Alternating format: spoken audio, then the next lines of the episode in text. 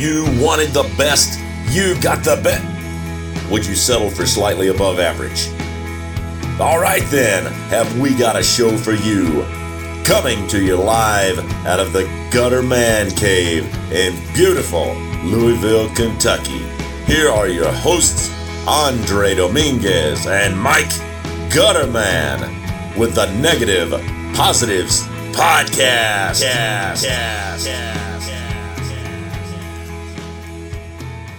Hello and welcome to the Negative Positives Podcast, episode number 280. I'm your host, Mike Gutterman, coming to you from a, well, a cold ass Gutterman cave.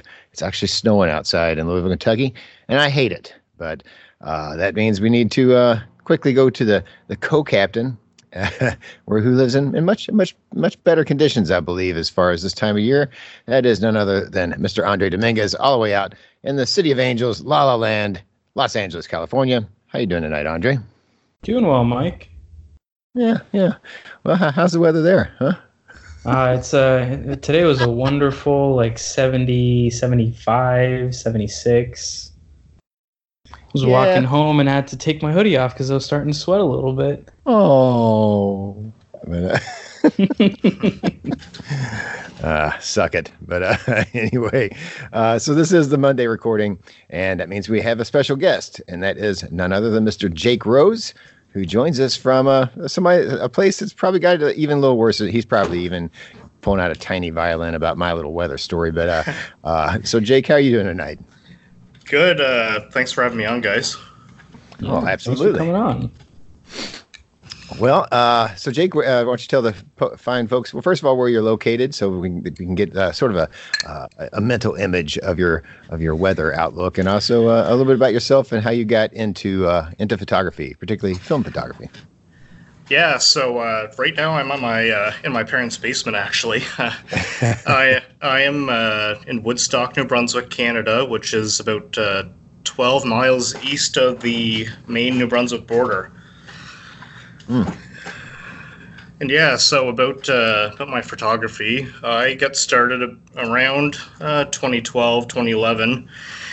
Uh, a relative of mine actually is uh, quite into photography as well, and that kind of inspired me. So uh, one year I asked my parents for a camera for Christmas, and uh, they ended up getting me a Nikon D3000. So that kept me uh, started off in my photography journey. And uh, a couple years after that, I uh, I went down a YouTube rabbit hole, I guess, and uh, kind of discovered uh, film photography and uh, started scouring uh, Kijiji, which is, I guess, the Canadian equivalent of uh, Craigslist. Yeah.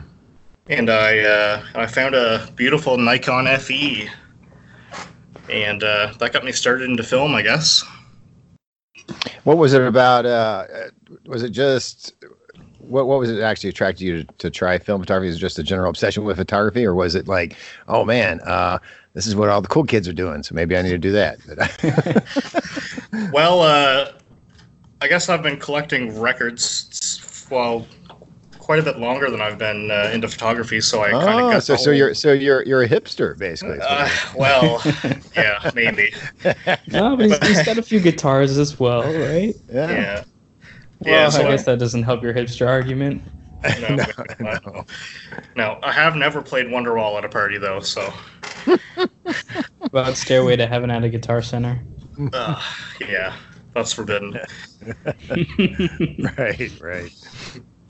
Uh, so, okay, so you got into film what? Probably how many years ago?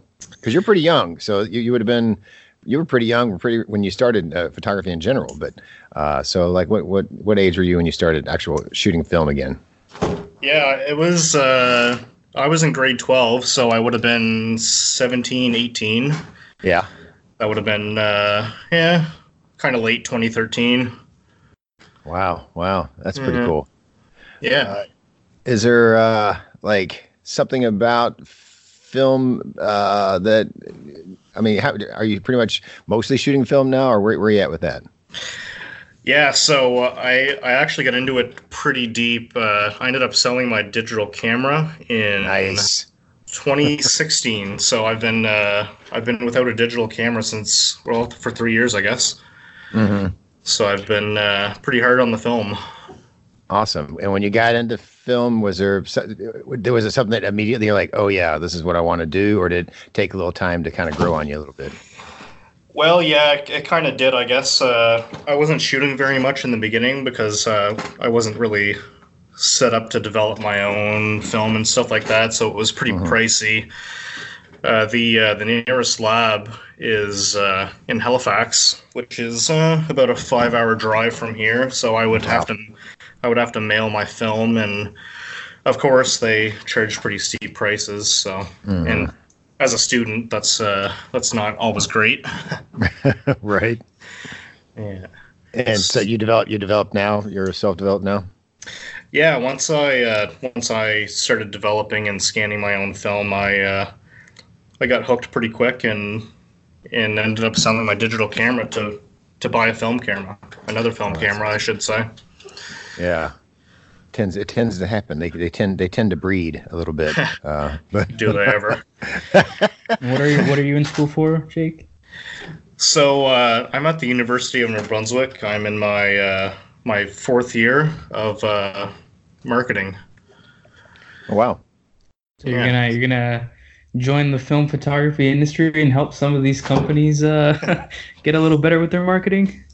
Oh well, I certainly wouldn't mind. Yeah. well, I know I'm a few- sure I we're, we're going to get into into this conversation a little later when Mike and I start asking you our own personal questions. Yeah, Yeah, I know. I, I know a few uh, film companies that could use a little marketing help for sure. Uh, one, one, one in particular in the great state of uh, New York, but uh, but yeah. I, I, I could think of another name too. All right. Well, uh, so that's a little bit about Jake, and we're obviously going to learn a whole lot more about him as the show progresses, and we get to the questions in the Facebook group to him and all that. So, but this is the first segment, so it's it's usual our tradition to have a kind of a talk about our weeks. Usually start with Andre. Why not continue that trend and start with Mr. Andre Dominguez? What have you been up to, brother? Uh, photography wise, not not too much, which is probably not a surprise to our listeners. But I have had a chance to just start bringing out the the little Olympus XA uh, around with the little side mounted flash. I can never remember if it's the A11 or the A16. Uh, so thankfully now I do actually have it here with me next to me.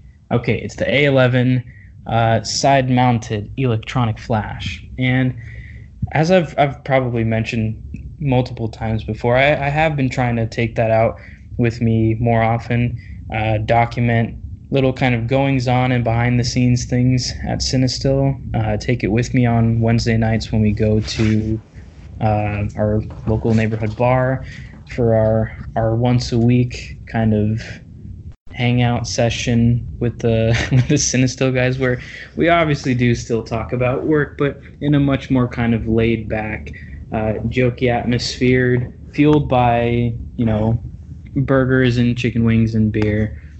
and so that's been you know pretty fun to to kind of get back into, trying to take more photos of you know the the people in life that you care about. And uh, speaking of, I did actually bring the F100 and the 35 F2 uh, down to Culver City over the weekend to hang out with the girlfriend, and uh, we were building some some IKEA furniture, and so I'm hoping that I got some some cool shots. Uh, Of people cussing.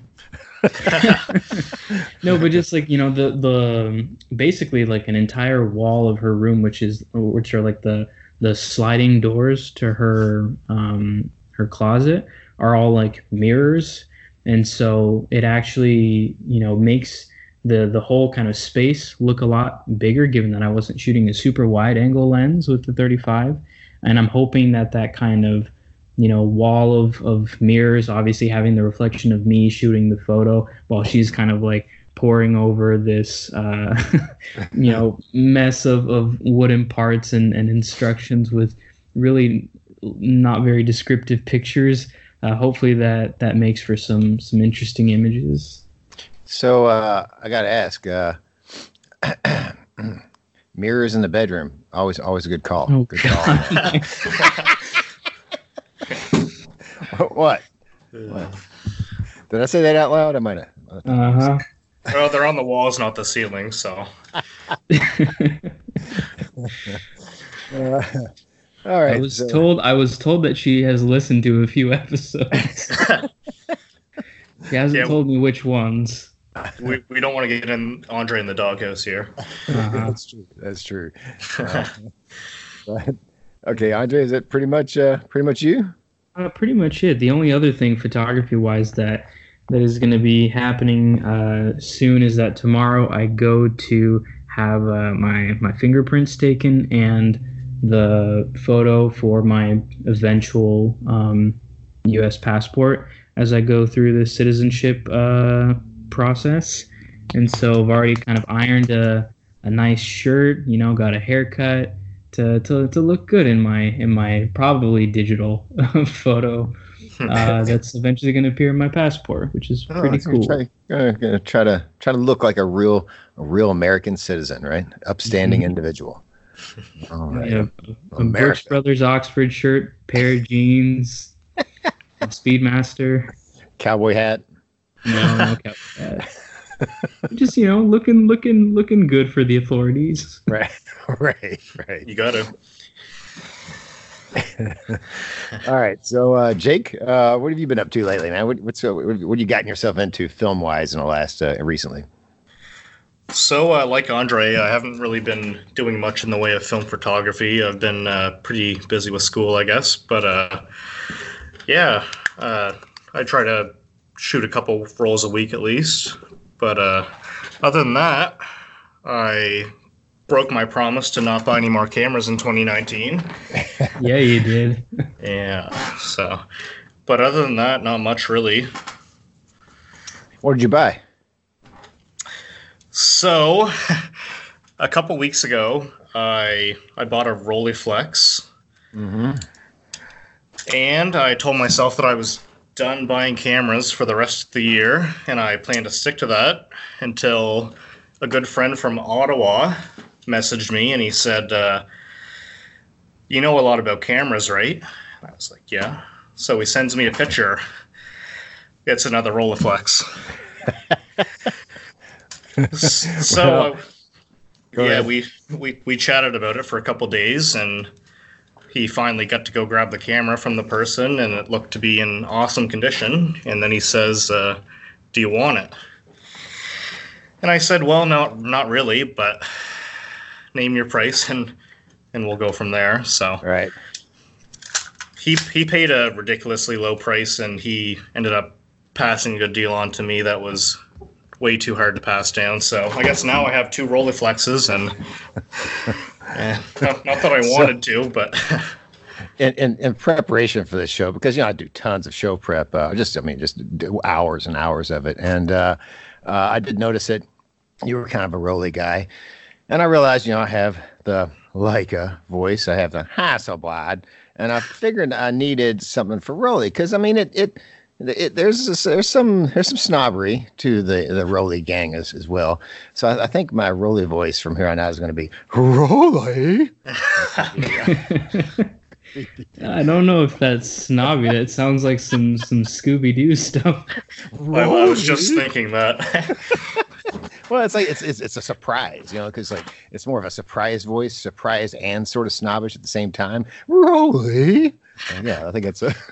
So, that's that's a, that's official. That's uh that's the uh, the Rollei voice for the show. So anybody that uh, is a Rollei fan that might be on the uh, show in the future, be prepared to hear that and might maybe maybe practice it on your own in your own spare time, so that you can uh, get the proper voice out when you talk about those cameras. But so uh, but anyway, uh, all right, Jake, is that pretty much uh pretty much what you've been into? yeah, that's pretty much it.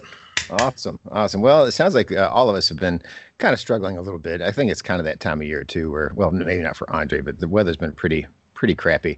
Uh, I, I had beautiful weather yesterday. I should have uh, went out and, and, and took some photographs. But instead, I decided to go ahead and get the Christmas lights on the house outside, even though it's a little early. I was like, this might be the last warm day to put up the outside Christmas lights. And uh, so I just went ahead and got that done. So uh, because I know, you know, if I wait, it's going to be out in freezing temperatures, cussing, uh, trying to get the Christmas lights up on the house. So so I got that done. But uh, as far as uh, photography stuff, nothing much else uh, other than last night I was kind of in my house attic and yes, I did not fall this time.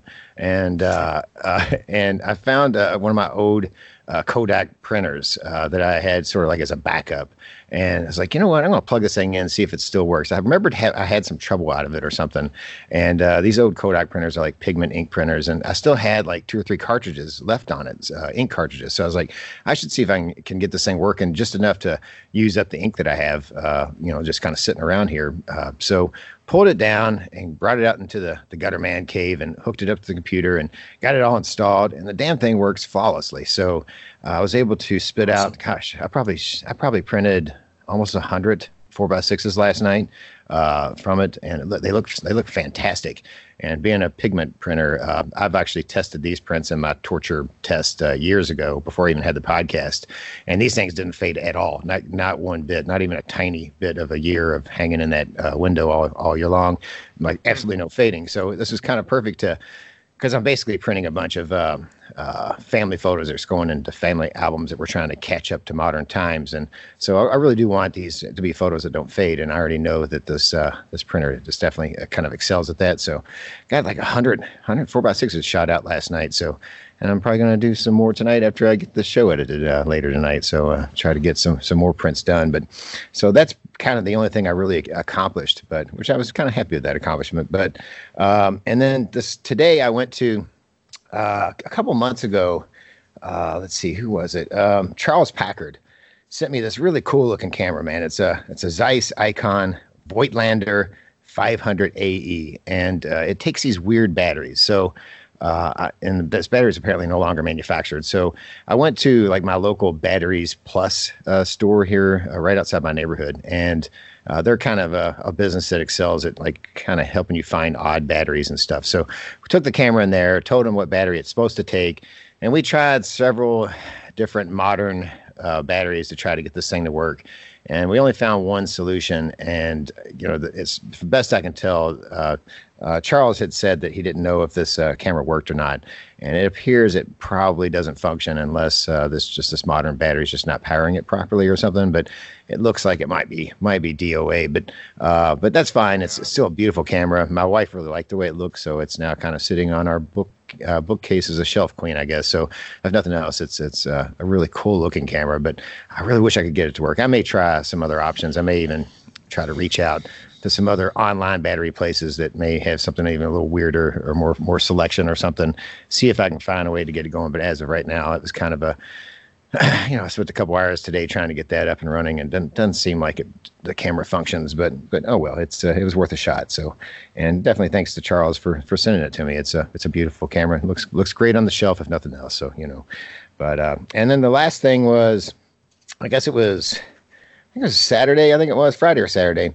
Uh, I got a little envelope in the mail. I guess it was Saturday from Anthony Fisk, and he sent me. Uh, he's all the way out in New Zealand, but he sent me uh, these uh, cool stickers. It's like uh, Walken's House of Film, and it's like this nice little Yeah, happy little they're- Kodak They're great. box. We, Oh, yeah? we work with them. Oh, okay, Yes, they're yeah, they- super super nice. yeah. He said they're really, really good people, and they're actually based in Australia. But he said even in New Zealand, they're, they're the cheapest place to get film from.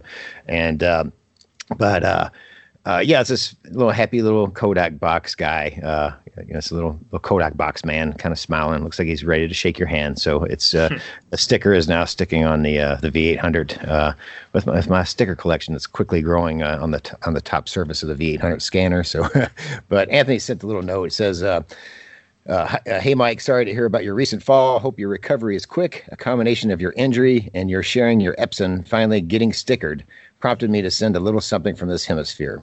Included are a couple stickers from Walken's Film. They are based in Australia, but I don't hold that against them. Haha. Funnily enough, it's the cheapest place to get film in New Zealand, despite the distance. Hope my writing is still semi legible after years of computer work, and this makes it to you this side of Christmas. All the best to you and yours, and a speedy recovery, Anthony Fisk. So, thank you, uh, Anthony, for the nice note and uh, for the for the stickers, man. I, I love me some stickers. So, uh, I, I know this other I've been trying to get one of those. Uh, I don't have you heard about these, Jake? They're they're pretty rare. It's a real rare, hard to get commodity like these Cinestill stickers, and I, I can't figure out who I can't figure out who to get those from. But I don't know if you might know anybody. But uh-huh. uh, yeah, but uh, yeah, I don't I don't know. Yeah, yeah, I haven't yeah. seen one laying around. right, right, right. So yeah, know, definitely, uh, definitely meaning to to send you a a, a Christmas care package, super belated birthday care package. It'll just be all in, in one go at the end of the year. I'll, I'll be packing, you know, three things. You know, the the Christmas gifts to my girlfriend, my Emulsive Secret Santa, and my you know Mike don't hate me box. there might even be a sticker in there if you're lucky. Yeah, mm-hmm. maybe we'll see. but uh, but uh, anyway, I guess that's uh, pretty much my week. Yeah, I didn't get a whole lot done. Uh, I've been trying to um, trying to get out on Mondays to do uh, shooting, but uh, it was uh, real windy today as it's turning from like 60 degrees to like single digits uh, in like 24 hours. So uh, it's just been really nasty weather and uh, and plus, I, I, stayed up really late last night uh, shooting out 100 4x6 prints. So uh, didn't get up early today and to get anything, anything done. So, uh, but, you know, hey, uh, you know, you, nothing nothing more important than than prints, right? That's the way to preserve your photography the best. So, and uh, a, pig, a, pigment printer definitely will do that. So, I was just so happy this thing this thing still worked. It's been up in my attic and forever, and all sorts of heat and and code, and I was like, I was shocked that it works as good as it does. So, pretty happy about that. Uh, good old Kodak. So there you go. Yeah, it must but, be a okay. good one. Yeah, it, it is. And it's weird, man, because these printers kind of a lot of people blame them for sort of like Kodak's financial ruin towards uh because they went all in on the on the on the home inkjet printer market or whatever and just really wasn't able to compete with HP and Epson and all the other brands that were way more established and uh so they just and they had a great idea man they, they gave you pigment inks uh, and their cartridges were about half the price of HPs and all that. Uh, of course, now nothing's cheaper than the, the HP Instant Ink program now because, well, that is the hottest trend in, in home printing. It's taken over the world by storm. But, uh, but before that, Kodak was actually trying to take over the world by storm in home inkjet printing by giving you a really good ink at a way cheaper price than everybody else was. But then again, maybe that's why it didn't work because I think these printer companies make their money off the ink and not the printers. so yeah, I think you're right. yeah, yeah. So anyway, all right. Well, that's uh, pretty much our weeks, and so we'll go ahead and take us a little break here, and come back in the second segment with uh, questions from the Facebook group uh, directed towards Mr. Jake Rose. So uh, we'll take a break and be right back, folks.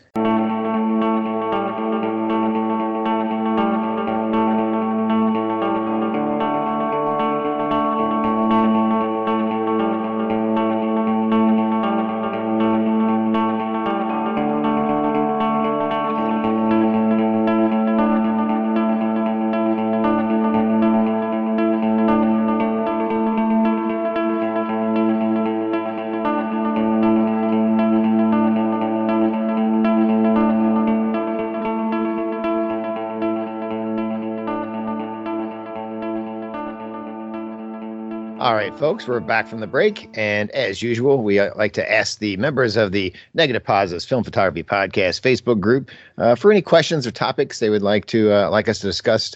Uh, discussed. we might discuss a lot of people, but discuss with uh, our guest uh, that week. And so they once again came came through with flying colors for Mr. Jake Rose. So let's uh, let's get into that. Andre, what's the first question from the Facebook group?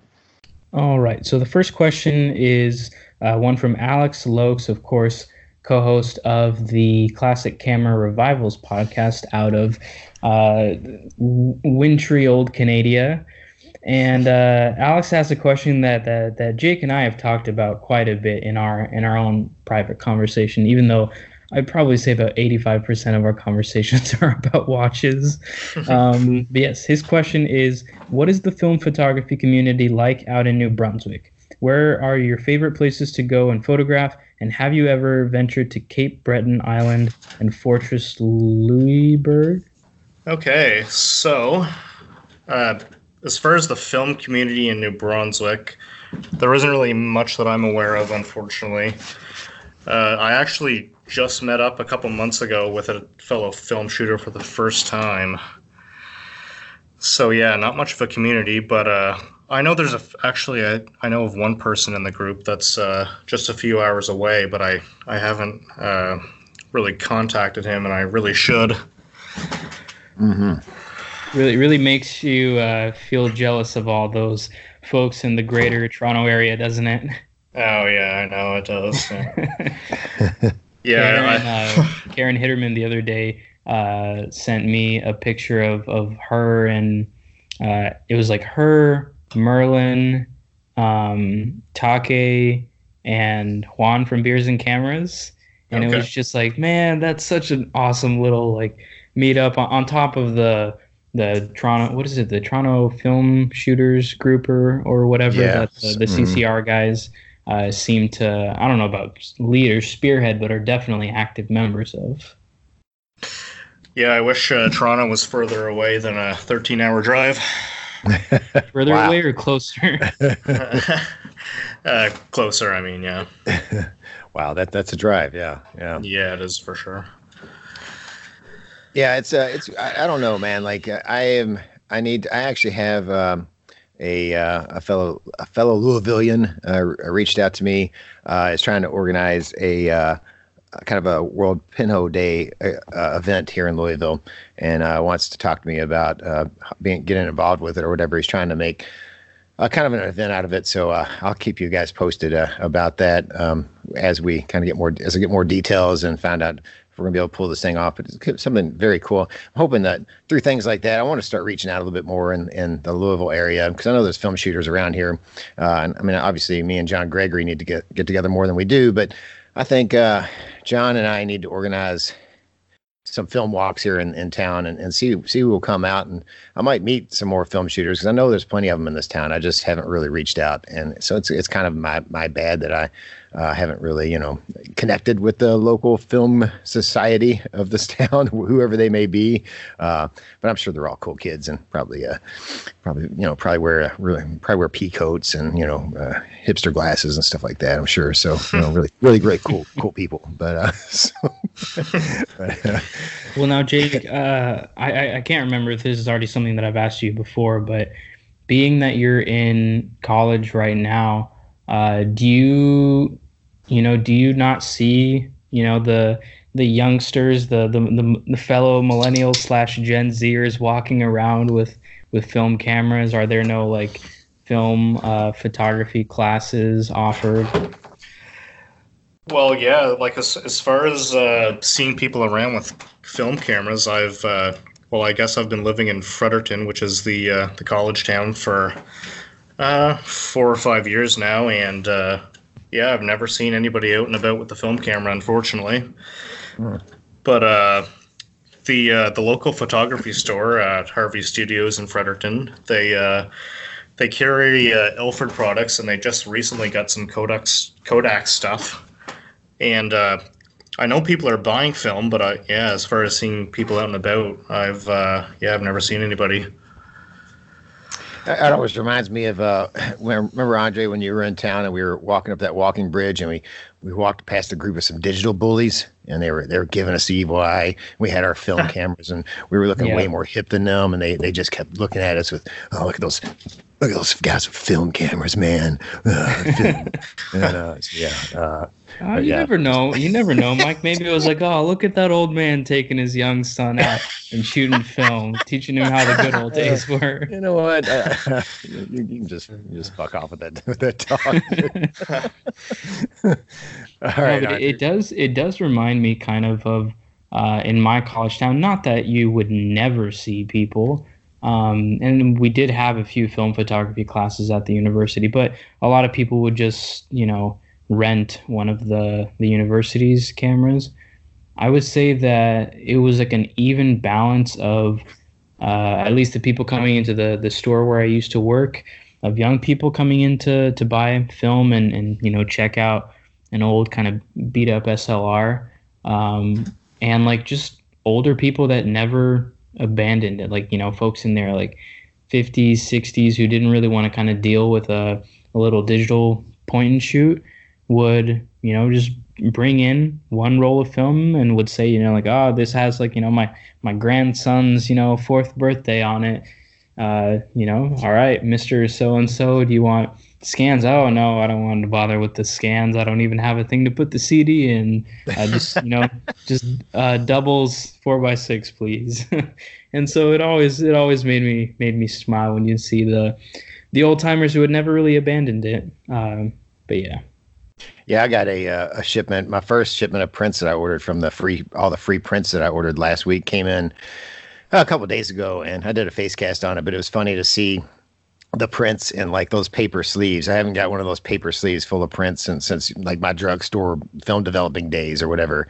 And it was kind of kind of quaint to see those old, you know, film print packages, you know. And uh, it even had a little slot in the front of it where they would put negatives if I had, you know, gotten film processed by them or whatever, which uh, which is just kind of just interesting. Kind of took me back, but uh, yeah. But you know, it is whatever. But I wonder, like labs labs these days. Uh, do they um I almost sound like I said kids these days in a way, labs these days. But uh, the uh, the so are they still giving their scans on CDs? Because I mean, a lot of computers don't even have CD drives anymore. You know, like I wonder what they're doing about that. Are they going thumb drives now, or I don't know. I know. Uh, well, I, I guess I haven't had any uh, film scanned by a lab for a couple years, but uh, the last time I did, they did give me a CD. Mm-hmm. I feel like that's still kind of the standard, but you know, like a lot of computers, because then you can get those little, you know, external USB CD readers or you know DVD drives or whatever. You can get those, I know, but like because most computers don't don't have them anymore, you know. And that's, uh, that's very true. All right, Andre, what we got next? All right. Next up, we have got from Mr. Nick Bull, who uh, also fellow uh, watch nerd uh, who asks, "What is your most used camera?" Uh, and also sub question: What is your favorite watch you own, and what is the Grail watch? Okay, so this is when Mike regrets uh, letting me pick the questions. yeah, we need we need to educate him in the ways of the watch, eh? Uh, Apple Watch is what all the cool kids are wearing. So uh, until your Kodak uh, Apple Watch band breaks and it falls off. So uh, my most used camera uh, at the moment, probably my Leica M6. I uh, I pretty much take that camera everywhere. I I try to make it a point. and uh, yeah. Other than that, probably probably the Rolleiflex, the uh, the most, especially the most uh, the most recent edition. I've been uh, running a couple rolls through that the last couple days, trying to test it out. And uh, I, the next part was the Grail watch. Uh, favorite watch and then Grail watch. Well, also, favorite- I'm gonna add I'm gonna add a part to that. So right now, the M6 is your favorite camera, and also what would be your Grail camera? My Grail camera. And you're not allowed to say, "Oh, I already got it." I guess I'll have to pick one then. uh, I don't think I would go out and actually buy one unless it was a really good deal, but probably a Nikon F6. mm, I mean, I have I have a Nikon F5, and it's mostly the same camera for about a thousand or more dollars less. Mm. But uh, Sherry Christian Sherry Christensen and I talk quite a lot, and she recently just got one, and I've kind of been uh, a little bit Guessing, envious. of guessing a little bit. Yeah. Yeah, Didn't If she get one? Didn't she get like pretty much a brand new one um, in the box sort of situation? I don't believe it was like sealed in the box, but Okay. yeah, it uh, it came with all the uh, all the bells and whistles. Yeah, yeah, nice. Yeah. Can you still get an F6 brand new? Because I know they, you know, they I don't know how long it's been since they actually manufactured them, but apparently they still had quite a few in like a warehouse somewhere. Is it still something you can get brand new in a box? Because that would be really, really kind of cool to, to get one uh, sealed up with the, all the factory seals and all that. But I don't know. It could have changed since the last time I was checking, but I'm quite sure you can still buy them from B and H new in the box. Wow. Yeah, that would be very cool. But Would. I mean, they're like two thousand dollars. right, right. Yeah, You can buy a lot of other cameras and film with that, man. Yeah. So absolutely, absolutely. So yeah, the watch part, I guess. Uh, my favorite watch would be my IWC Mark 18. I I pretty much wear that every day of life, and it's kind of been shelving my other watches as a result. But uh, it is what it is. I have this. You all might as well be talking Greek right now, but go ahead. Mike has checked out. what, what what would you say is like the camera the camera equivalent of the IWC Mark 18? Uh, it's it's kind of utilitarian in a way. Like it's it's not a flashy watch at all. It's you know it's it's all brushed and there's only really one polished surface on it. So uh, I don't know. It's probably a Pentax working man's watch kind of thing. Yeah. Yeah, I was I was thinking uh I was thinking a Nikon F, but yeah, Pentax. Yeah, But also in a, in a along compact those size, not a not as big and, and chunky as a big pilot, maybe like a Nikon FM, yeah, yeah. Chrome Nikon FM. That could be it. Yeah, I could see that. Good, good, good attempt to try to keep me engaged in this conversation. But, uh, And then the This is- grill this is watch. this is where I wish I did have to go let the cat in uh, at some point because I can just walk away from this conversation, and let you get, let you nerds carry on with it. But uh, so, but go ahead. Uh, Grail watch. Probably a pre-moon Speedmaster. All right, now now break that break that down for us. Oh, so, wait. uh, You and I thought you were going for like a birth year Speedmaster. well, if we're talking Grail, Yeah, yeah, yeah. yeah. So, as you guys know, uh, the Speedmaster was worn on the wrists of the a- Apollo astronauts when they uh, they went to the moon. With their Hasselblads too. There you go, Mike. Hasselblad. Yeah, exactly. and uh, so every Omega Speedmaster pre, uh, like sometime in 1969, they're referred to as pre moons with the uh, the famous caliber 321 movement. And uh, yeah, they're kind of the Speedmaster to have, I guess. Not not cheap as a result, but uh, I guess that's why they call it a Grail. That's true. And you can use the chronograph to time your uh, your developments. exactly. Oh, I'm trying real hard to connect the two. Uh, I'm, I'm, I'm just, I'm sitting here just swirling my mouse around, just kind of waiting for this next question. So yeah. all right, all right, all right. Well, next question comes from Betsy Cara, who asks, "I see you are joining the Rolleiflex Addiction Program. Talk to me about that, and please consider donating one to my collection."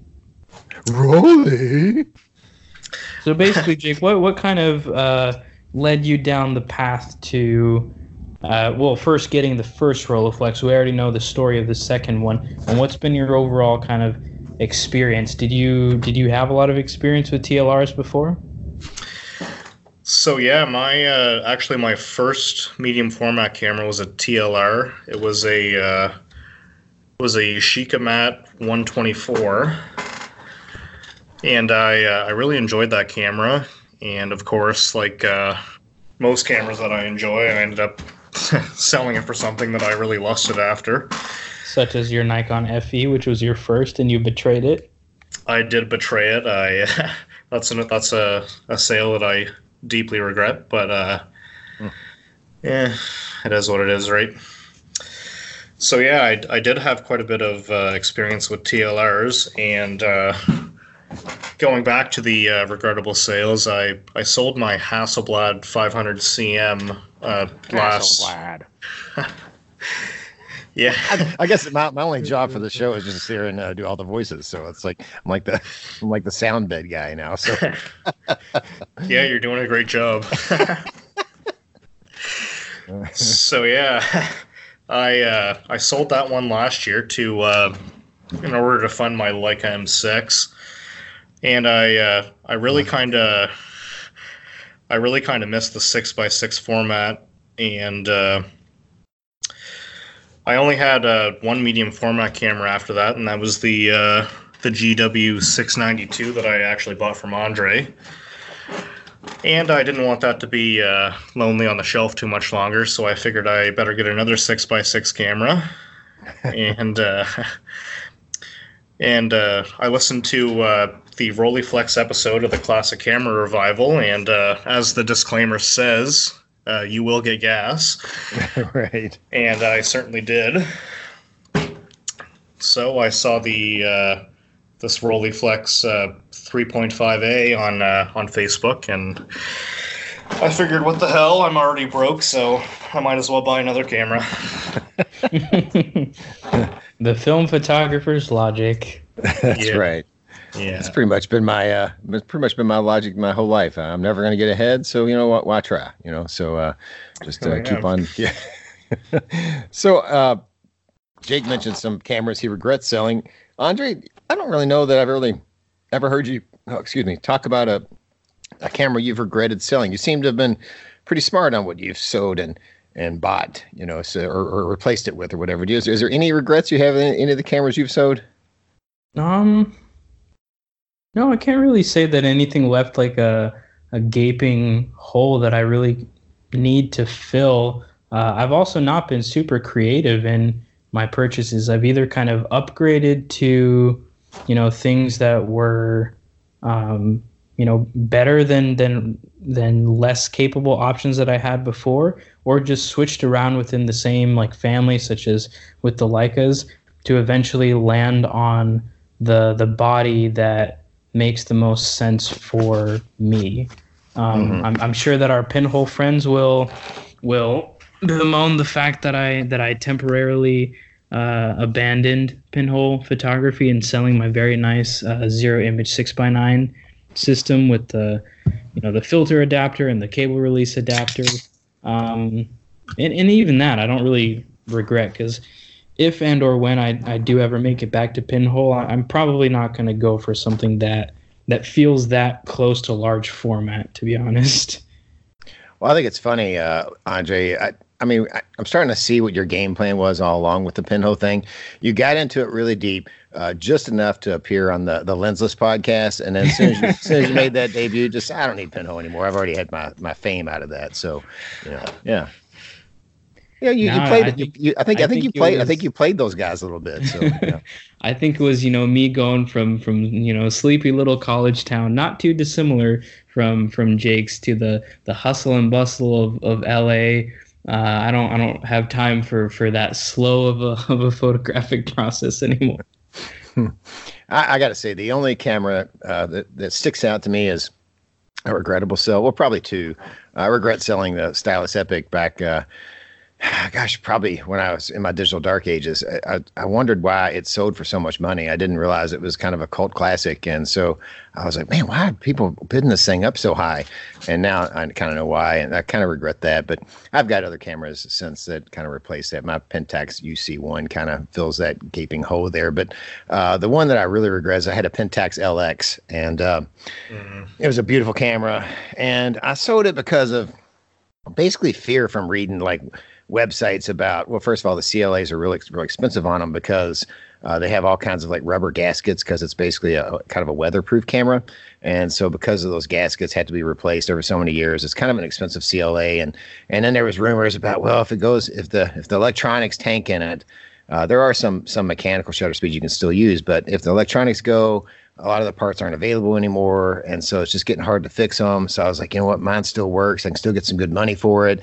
You know, let's go ahead and sell it. I, I, I kind of let these internet fears and uh, legends kind of scare me off on it. And you know, now I still see people all the time with their LXs, and they still keep working perfectly fine. Like, why not just keep that damn camera? It was it was a super awesome camera, and uh, so I kind of do regret that one. I kind of let fears of it going the fear of it failing. Um, kind of uh, just motivated me to sell it while I could, but I should have just used it until it died and then decided what I wanted to do with it, you know? So, because um, I don't know what I did with that money, you know? like I sold it, I don't, I don't, know where that money went. So I'm well, sure it went to another camera. But, I don't, you know. I don't disagree with, with past Mike because, you know, right now, with the exception of the F100, which they made so many of and, and you know getting them serviced or just getting a new one is really not that expensive. And even though people were saying like ah well with everybody talking about them the prices are going to increase no they haven't. There's tons of them out there.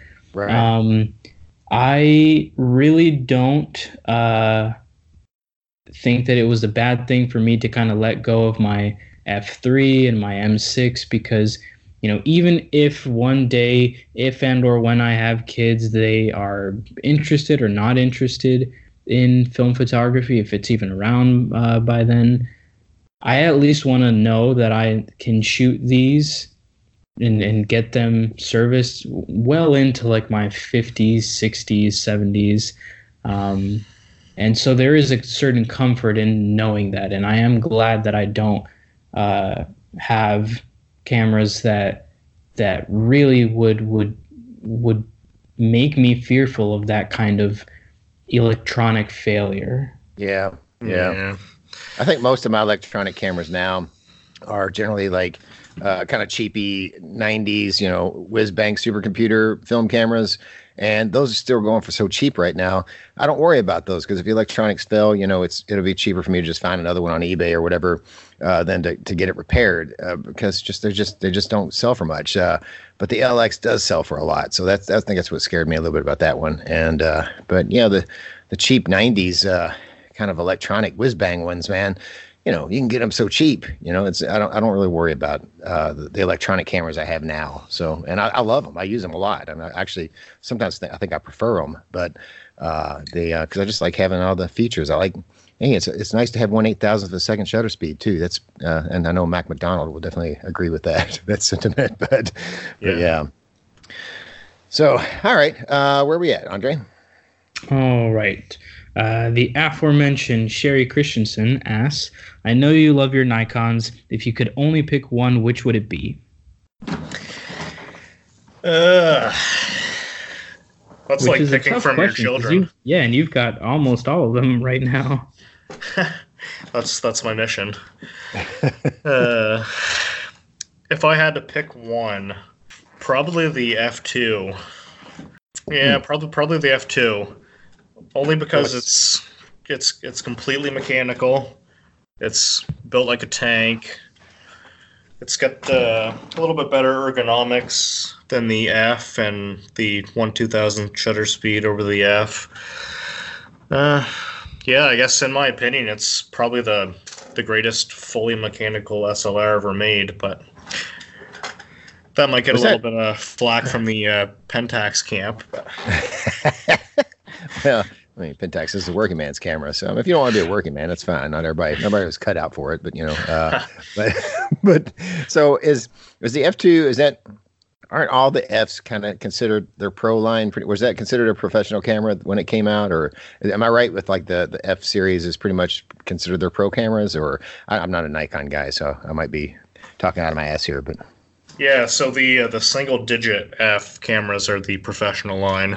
Okay. So the the F F two F three F four F five and F 6 mm-hmm. And uh, like the uh, the three digit cameras, like the F one hundred, F six hundred one, and so on, are the uh, the prosumer line. Yeah. Okay, makes sense. Yeah.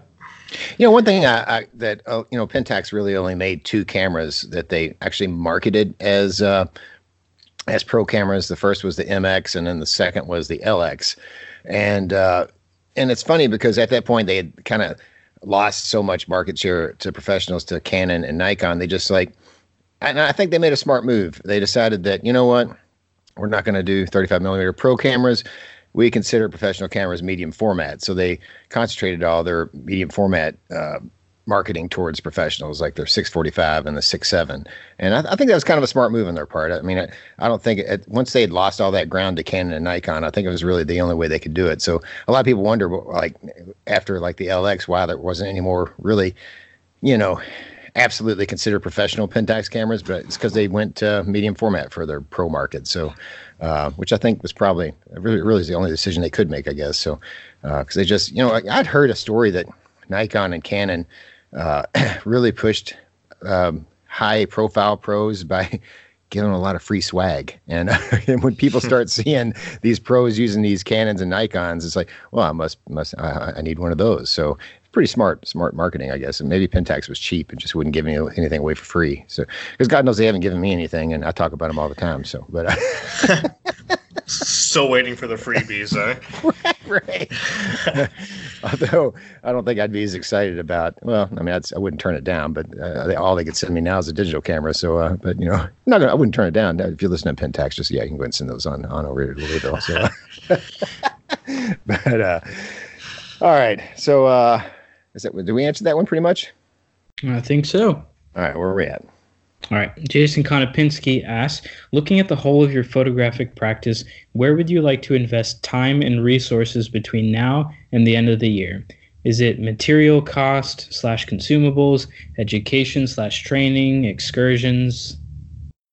And that's Jason from the Ultra Low ISO Club podcast. So, yep. the ULIC podcast. ULIC.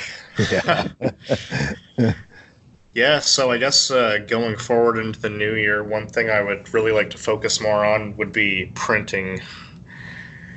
I really haven't done a whole lot of printing for the last couple years, and it's really a shame because, uh, as we talked about before, it's it's really the best way to uh, to kind of view your work and kind of see it in the flesh.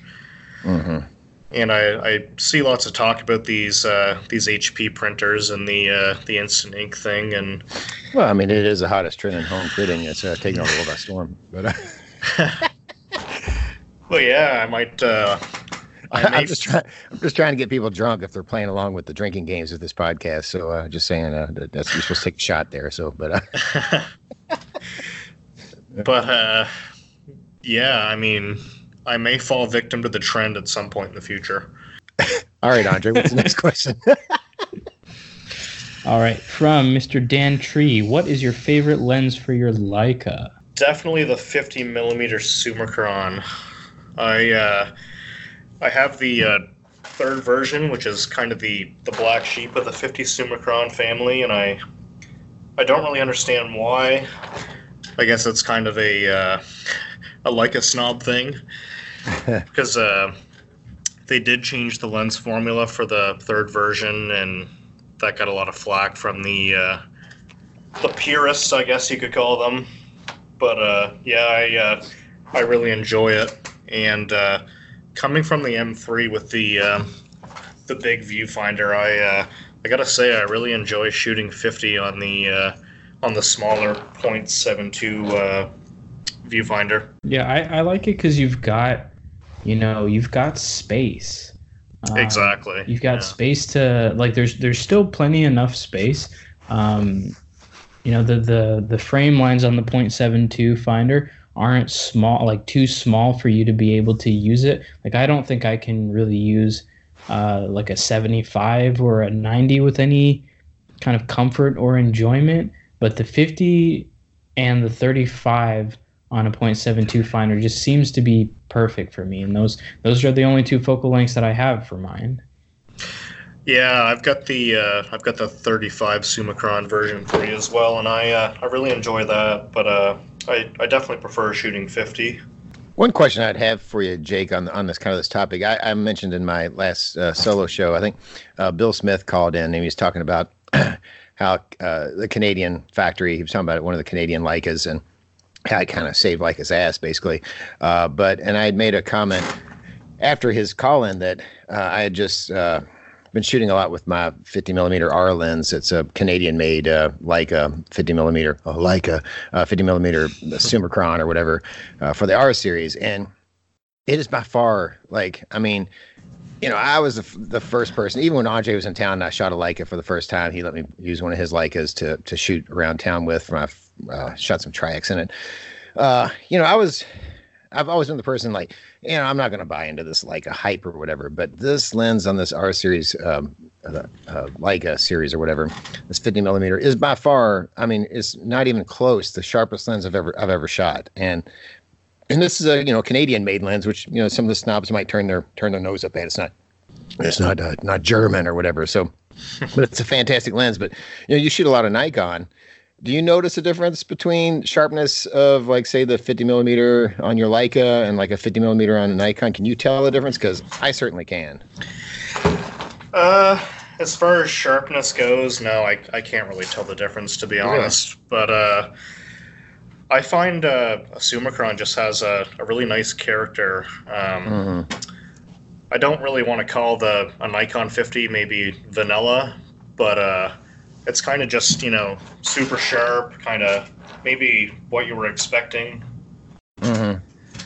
And uh, yeah, maybe I'm just talking out of my ass here, but uh, no, I mean I kind of agree with you because like my my yeah. Pentax 50 millimeters, they're plenty sharp. I've never complained about sharpness of them, but there's and maybe what I'm seeing out of this Leica lens isn't necessarily just sharpness. I mean, it's got plenty of that, but just like how uh, like with shallow depth of field, how it renders everything in the blown out background. It's just, mm. there's a real beauty to it, man. It almost has like, and I hate to say it because people are going to roll their eyes, but it almost has like a little bit of that medium format sort of pop to it that you don't normally get out of 35 millimeter. And I just, maybe that's what I'm seeing, but uh, I don't know. Just kind of, I might be talking out of my ass too. So, no, I, uh, I know what you mean.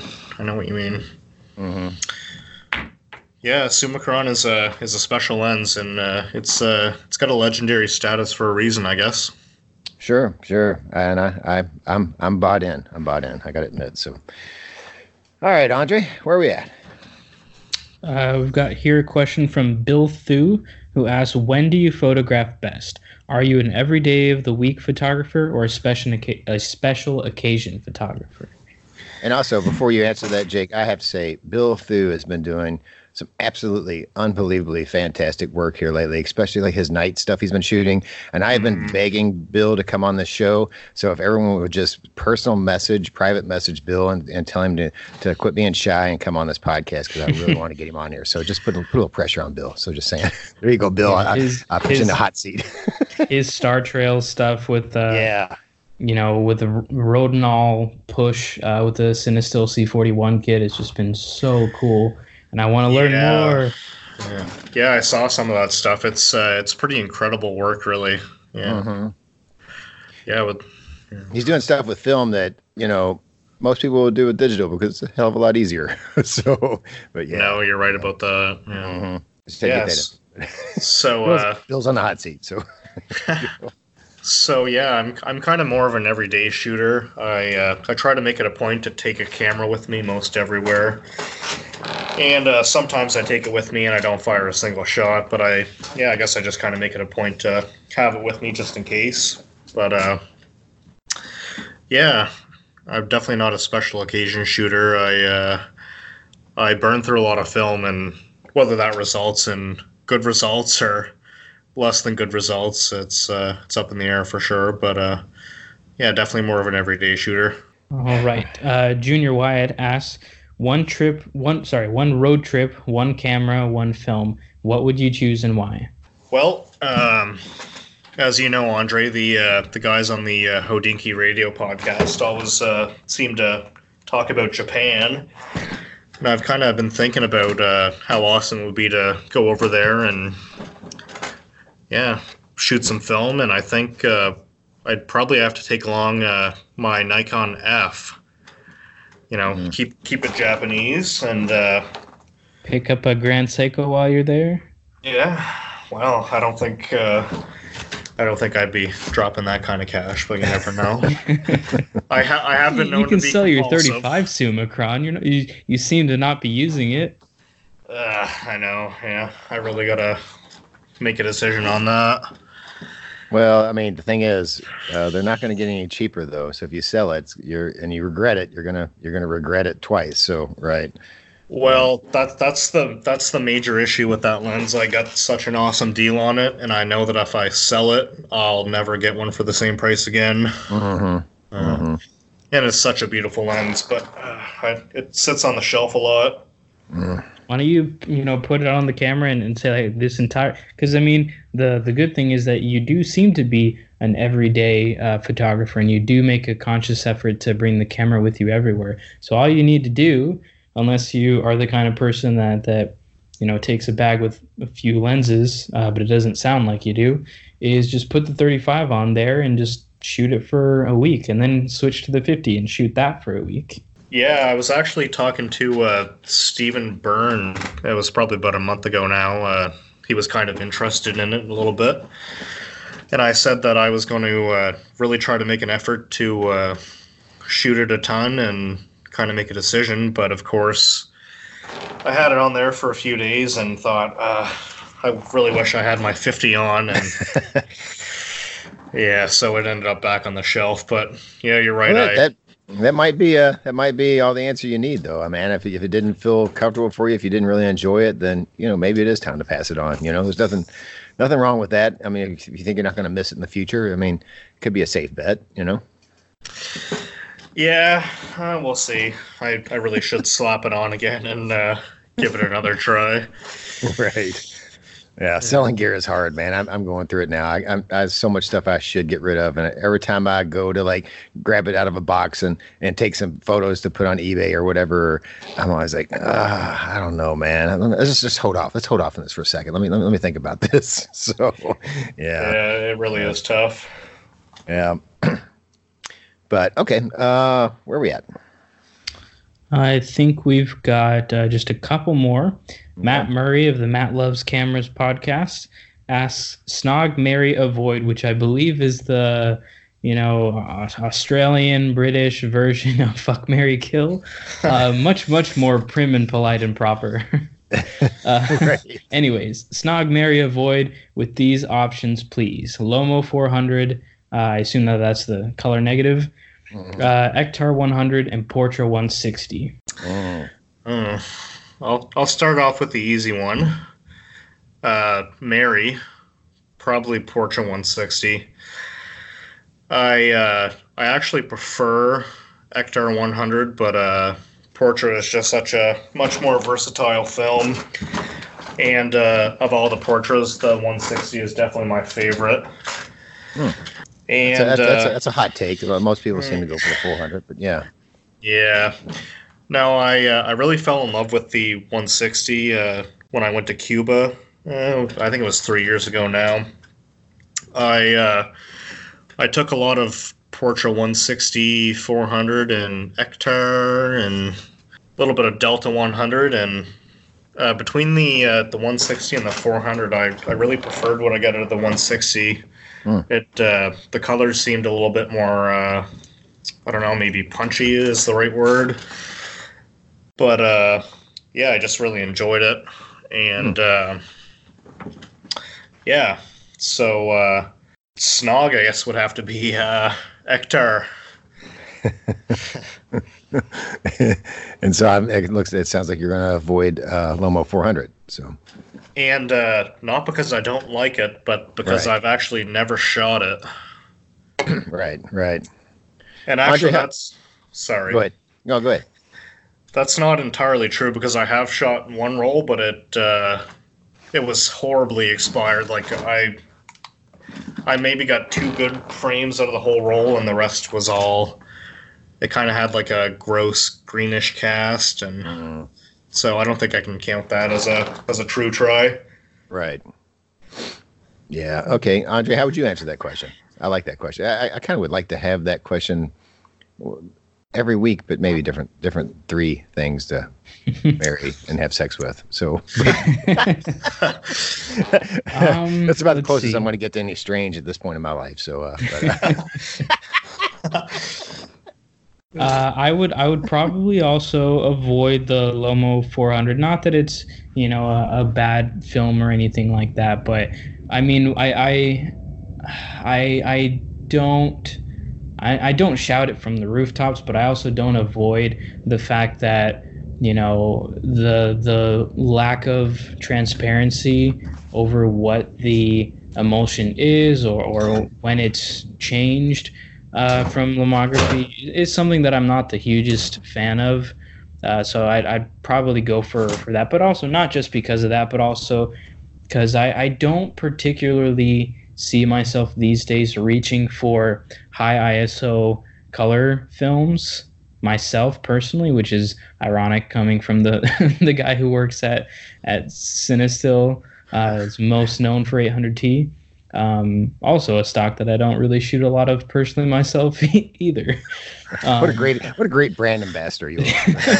I'm not a brand I'm not a brand ambassador. I'm a, I'm, a, I'm an employee. uh, yeah. Um, yeah, I actually see myself shooting a lot more 50D for that reason because if I if I'm shooting color, it's because I have plenty of light on a bright sunny day, and uh, I want to be shooting, you know, something in the F100, uh, you know, as close to wide open as I can. So even 400 uh, sometimes is is too fast for for that kind of photography for me. So I haven't gone completely off the other end of the spectrum with the super ultra low ISO stuff. Uh, I actually haven't even tried any of the color stuff that that Michael Bartasek has been hand rolling just yet. Mm-hmm. Though I think he does owe me a couple of rolls since I sold him one of my Kodak skateboard decks. Um, I'll have to, to get back with him on that. But because of that reason, I will probably go uh, with Ektar 100. Uh, yeah, the difference in speed between 100 and 160 is negligible. But if I'm shooting colors, I want it to be colorful. That that kind of pastel uh, color palette is is not really my thing. Now, granted, Ektar can be a little exaggerated in terms of its saturation at times, but you know, if chances are, if I'm shooting color, I'll probably be somewhere like Santa Monica or, or you know, Venice shooting uh, the skateboarders with Bartasek and, and Ed Conde and all of those, uh, the LA film Nerd Herd. And if I'm doing that, I'm I'm, I'm probably gonna want some funky colors, not not some, you know, washed out pastel nice portraiture of that Portra 160 would give me. So, yeah, if I was doing an odd, you know, portrait session uh, of you know the the girlfriend or some some family photos when I when I go visit them uh, over Thanksgiving or Christmas. Yeah, I'd I'd I'd, I'd use that opportunity to to snog some Portra 100. But I think I think I'm going to be walking down the aisle with Ektar 100 on this one. Oh, a little different. Uh, I, I am going to be in agreement with you guys. I would probably avoid uh, the Lomo 400. I don't know that I've shot it. I'm sure it's a fine film, but there's plenty of 400 speed color films I would choose over it. So I would probably uh, just avoid that one. Uh, as far as uh, who to marry, I'm gonna go with. Uh, I'm gonna agree with Jake. I'm gonna go with Portra 160 because uh, since I am married, it would be more likely what I would take photos of my wife with. So uh, that seems to make sense. it's it's. Uh, uh, let's just uh, let's. I'm gonna make the wife happy right now before I go into who I'm gonna have sex with, and I'm gonna have sex with Ektar because it uh, you know, it's like what's the Rolling Stones song? She comes in colors. Uh, I don't know. There's a there's an Ektar is very colorful. I think it would be wild and freaky in bed. So, because uh, uh and it would be very it would be very saturated and. Uh, all right. Oh, all right. So uh, let's move on. all right. Well, rounding up the uh, set of questions from the the Facebook uh, group, we've got one that I I completely have no idea what anything uh, of this is talking about, N- nor do I know if I'm pronouncing these correctly. But Kyle Harvey asks uh, Labatt versus Molson versus Mood, Mo- Moosehead, uh, Unibroue, Black Velvet versus Canadian Mist versus Windsor, and Gibson's 18 year, which I don't know if is a, if if it's a guitar or a whiskey. yeah, so the first definitely not three, a guitar. Uh, no, no, definitely Moosehead. As I take a sip of my Moosehead Light. I'm guessing that's beer. Yeah, it is beer. Uh, it's uh, it's brewed a couple hours away from here in St. John, New Brunswick.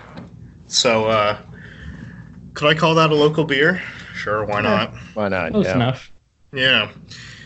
So I'll choose that. Uh, not really a big fan of Molson or Labatt. I think that's more of an Ontario thing. and uh, Unibroue. That's a uh, a craft beer brewery out of uh, out of Quebec. I do like some of their stuff, but uh, I don't drink a lot of it. and uh, what was the last three again? I know it was whiskey, but Black Velvet versus Canadian Mist versus Windsor, and then Gibson's 18 year.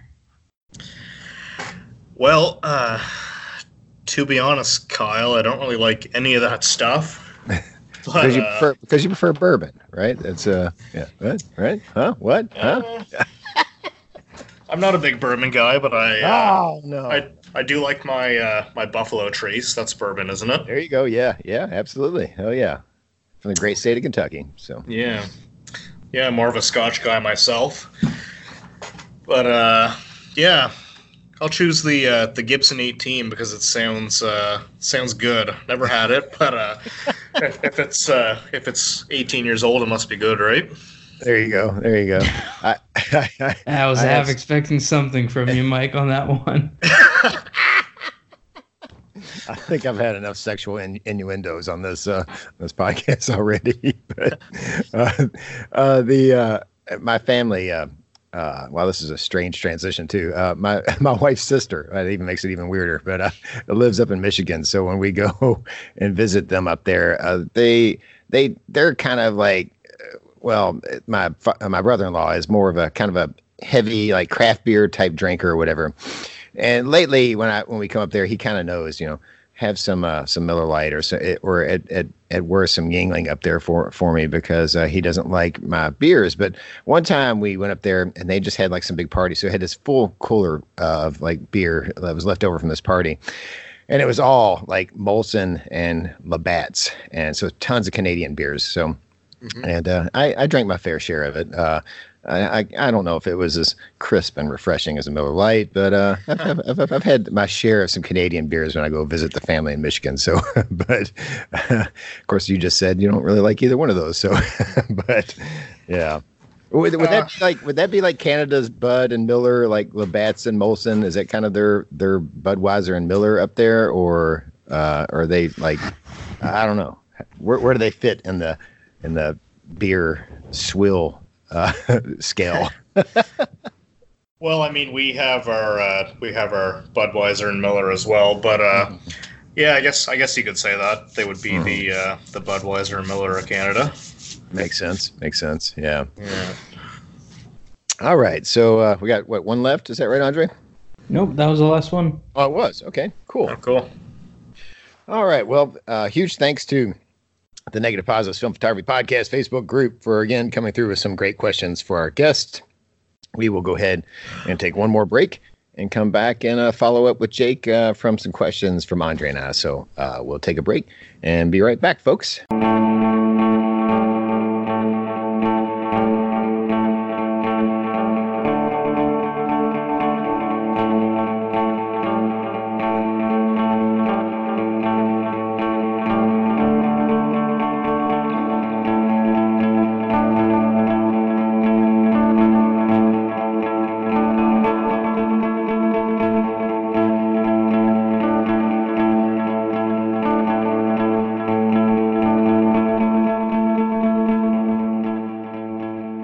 Right, folks, we're back for the final segment with Mr. Jake Rose, and this is always the segment where Andre and I like to uh, like to probe the guests a little a little deeper. And uh, so I'm just gonna go ahead and say it. I, I'm trying to keep trying to avoid it, but you know, I think everybody needs a good probe every once in a while. Make sure check check check everything, make sure they're all right. So, and uh, so we'll go ahead and get into that. Andre, do you have a question for uh, Mr. Jake Rose?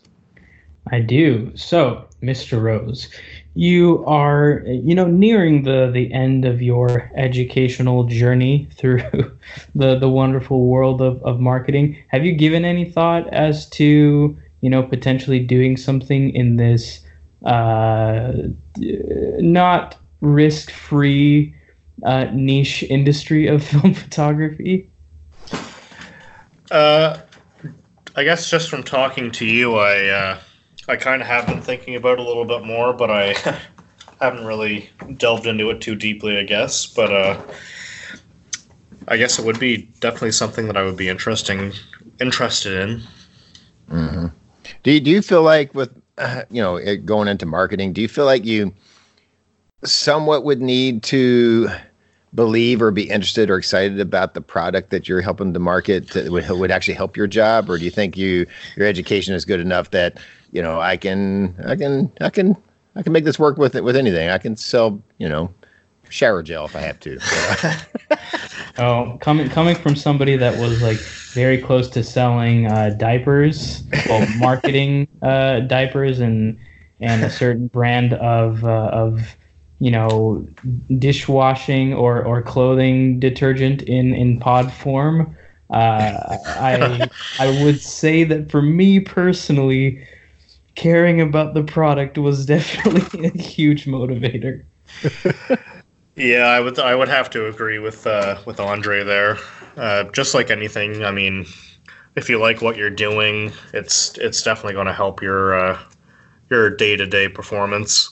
Mm-hmm.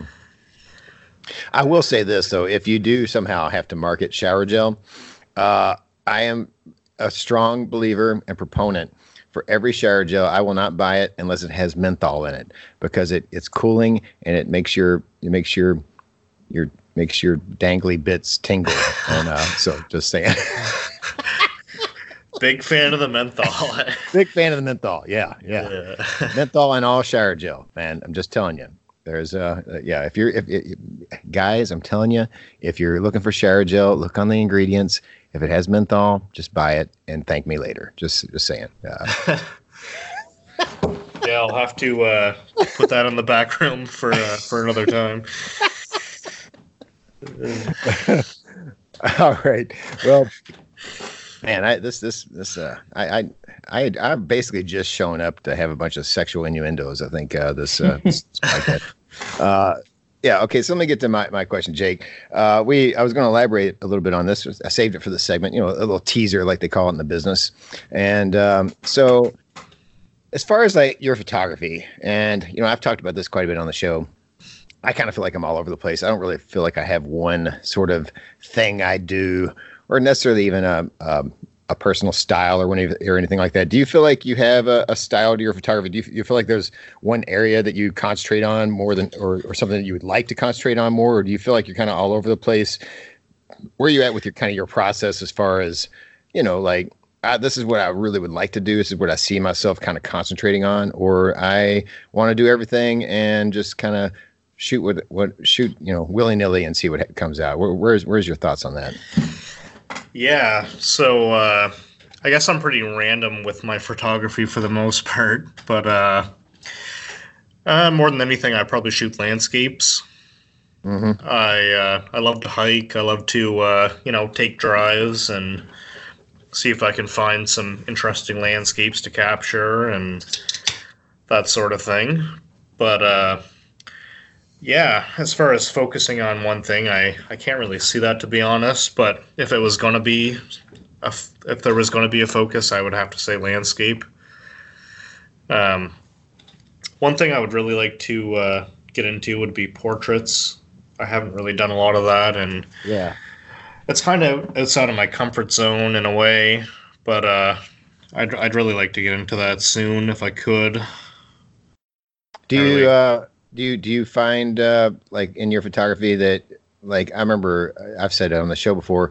I had a friend look through my kind of like a little portfolio that I put together, and he had kind of like called me out. He was like, you know, Mike, I like a lot of this stuff, but I know there's a real lack of a human element to your photos. There's hardly any humans in it, and all this, and because I always keep like my family portraiture separate from my artsy fartsy shit or whatever. So like, do you do you kind of have you avoided like sort of uh, humans in your photos, or, or, or are you kind of fine with that? Where, where are you at with that? Because it's something I still struggle with. A lot of times I'll be downtown Louisville and like, ah, oh, people get out of my scene. I'm trying to take a photo of this building, I'm trying to take a photo of this old sign. You, you, move on. You're in my you're in my frame, you know. But so, where a lot of people would like that, I, I just I just can't do it for some reason.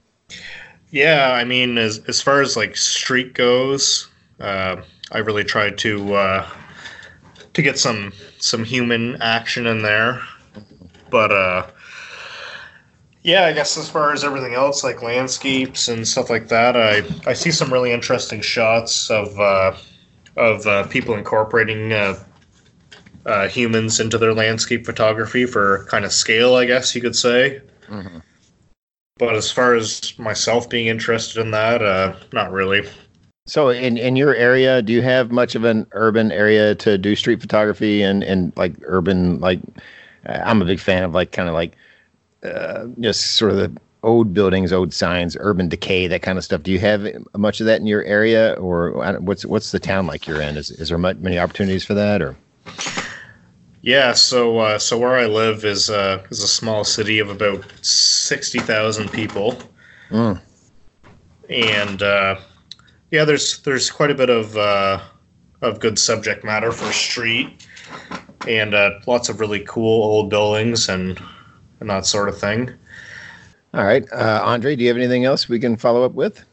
Yeah. So you you don't know yet where you're gonna end up after college, but how do you kind of feel about that? Because it was something that I I found with with my photography, even though I would say that the majority of what I shot in college was street photography. It's kind of ironic now that I'm in a much larger like more bustling city that one would think lends itself more to street photography and it probably does and it's probably just me being lazy or in a creative rut but how do you think that your you know your your style or, or what you tend to shoot might change given perhaps some some cities that you would be interested in living in. I know that you and i have talked a lot about that uh, in the in the context of you know living somewhere that has more access to to watches and, and authorized dealers like that. Um, how do you think that factors into your your future film photography Yeah, so I guess uh, in the future after graduation, I'd uh, I'd really like to live in a, in a large city and kind of experience that sort of life. Uh, maybe Toronto, maybe Montreal, who knows? But uh, that sort of environment definitely lends itself towards uh, street photography. Uh, just from going on uh, short little excursions to uh, Montreal or Toronto, there's just uh, so much action and so much going on around you that uh, that you can capture and and share and but yeah it, it would def it would definitely change my photography I would say uh, I just see a lot of awesome street photography and I don't know like even though I grew up in a town of you know six thousand people and I I moved to a city with roughly ten times the population and yeah, sometimes there's just not much going on, and I, I, I feel like a larger city like LA would, you know, there's got to be something interesting going on all the time, right? I would think so. Uh, if yeah. you're if you're if you're out and doing things probably so so Jake, uh, you know, up there, it's getting to be winter, and you know, I, I've heard uh, the the you know the classic camera revival guys talk about you know the the hundred shades of gray basically you all have uh, during the winter time or whatever.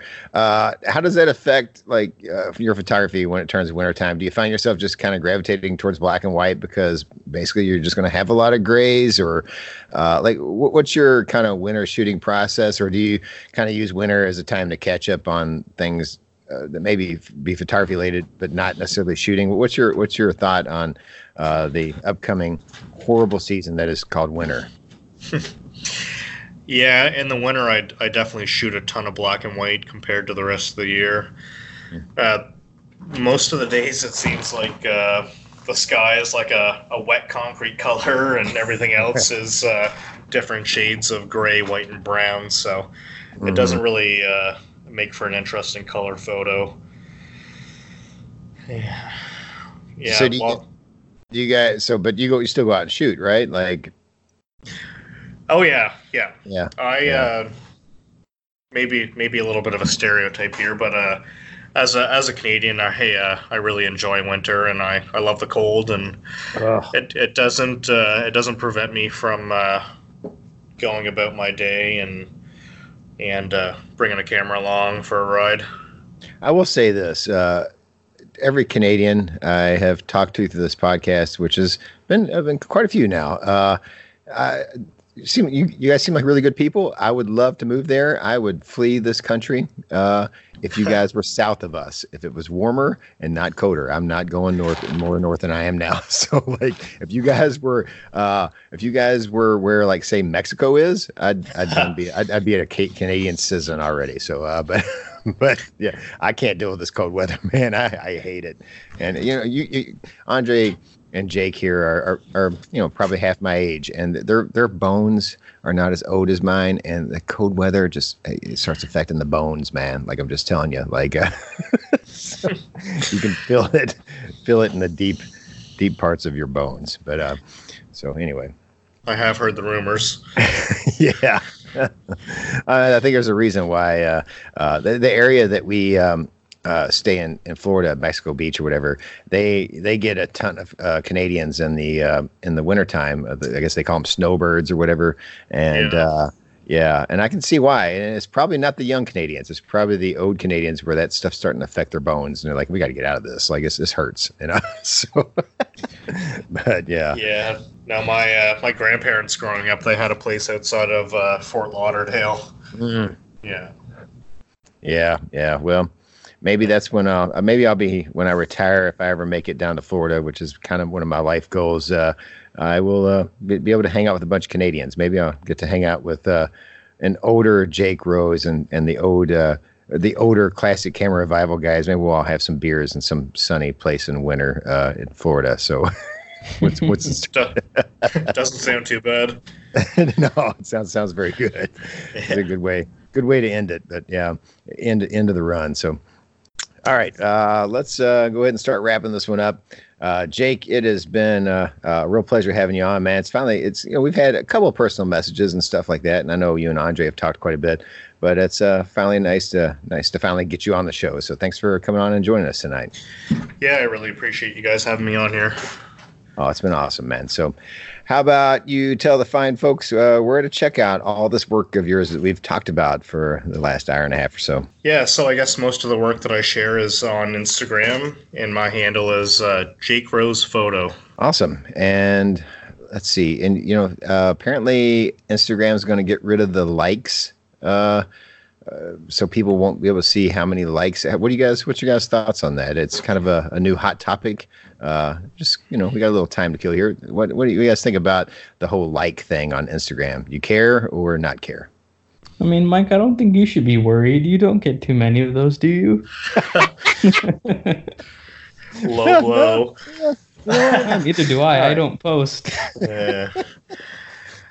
Actually, uh, I, I, made the point. Uh, there was a, there was a thread on the Facebook group about it, and I made the point like I don't really give a shit about it. It's mostly Instagram for me is just like another place to like if somebody wants ask me at like an art show or something, where can I check out your work? I can send them to my Instagram account and they can see everything.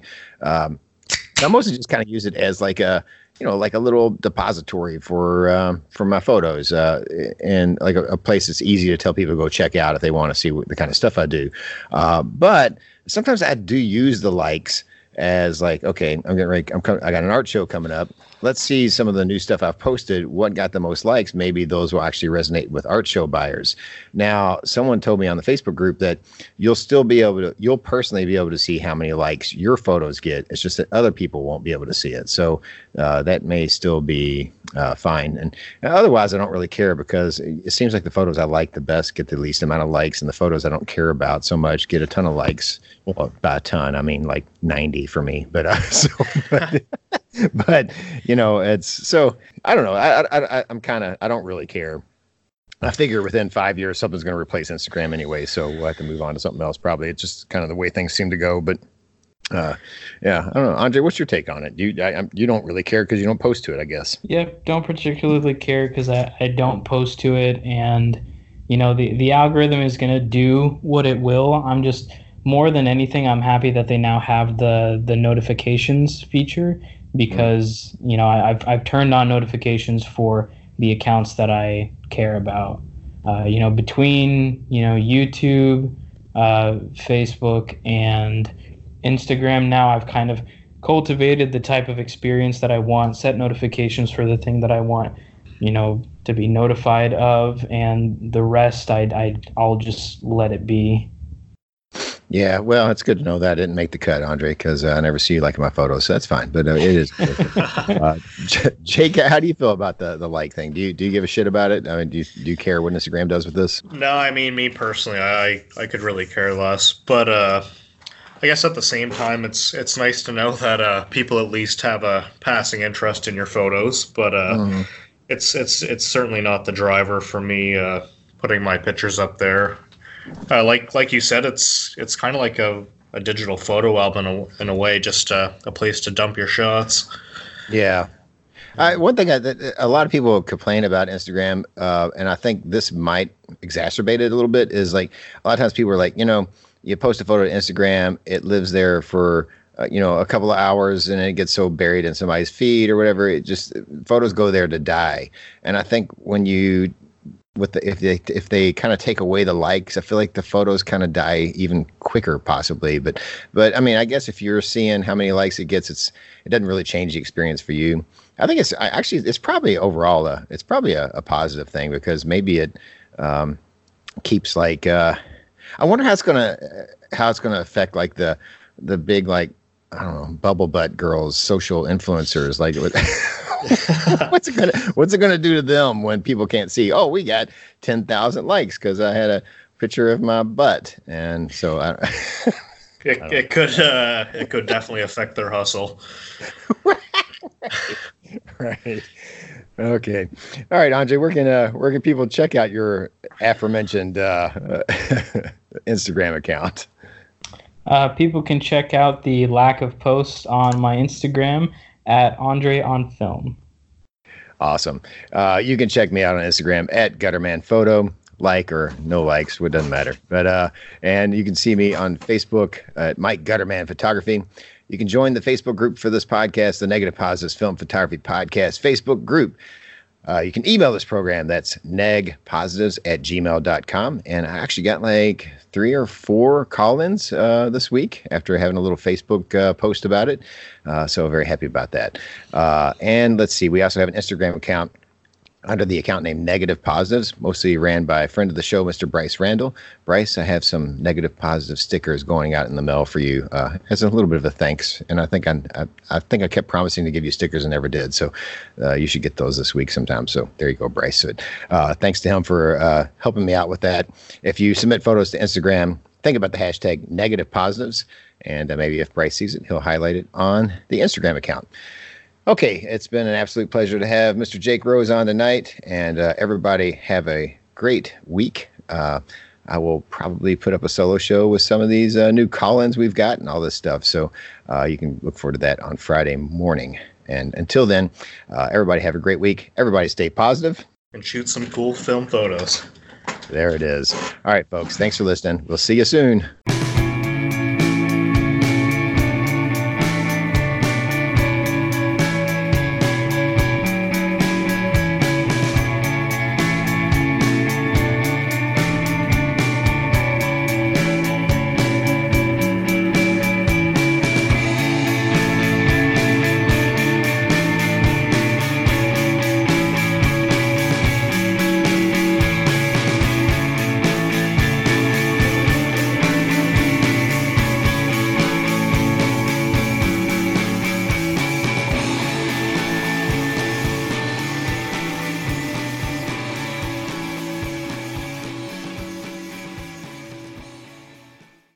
Is Mike on the mic. Mike test two two testes, two testes on my mic. Andre Test, test, one, two, three. and Jake. Test, test, testicles. A gutter man cave production.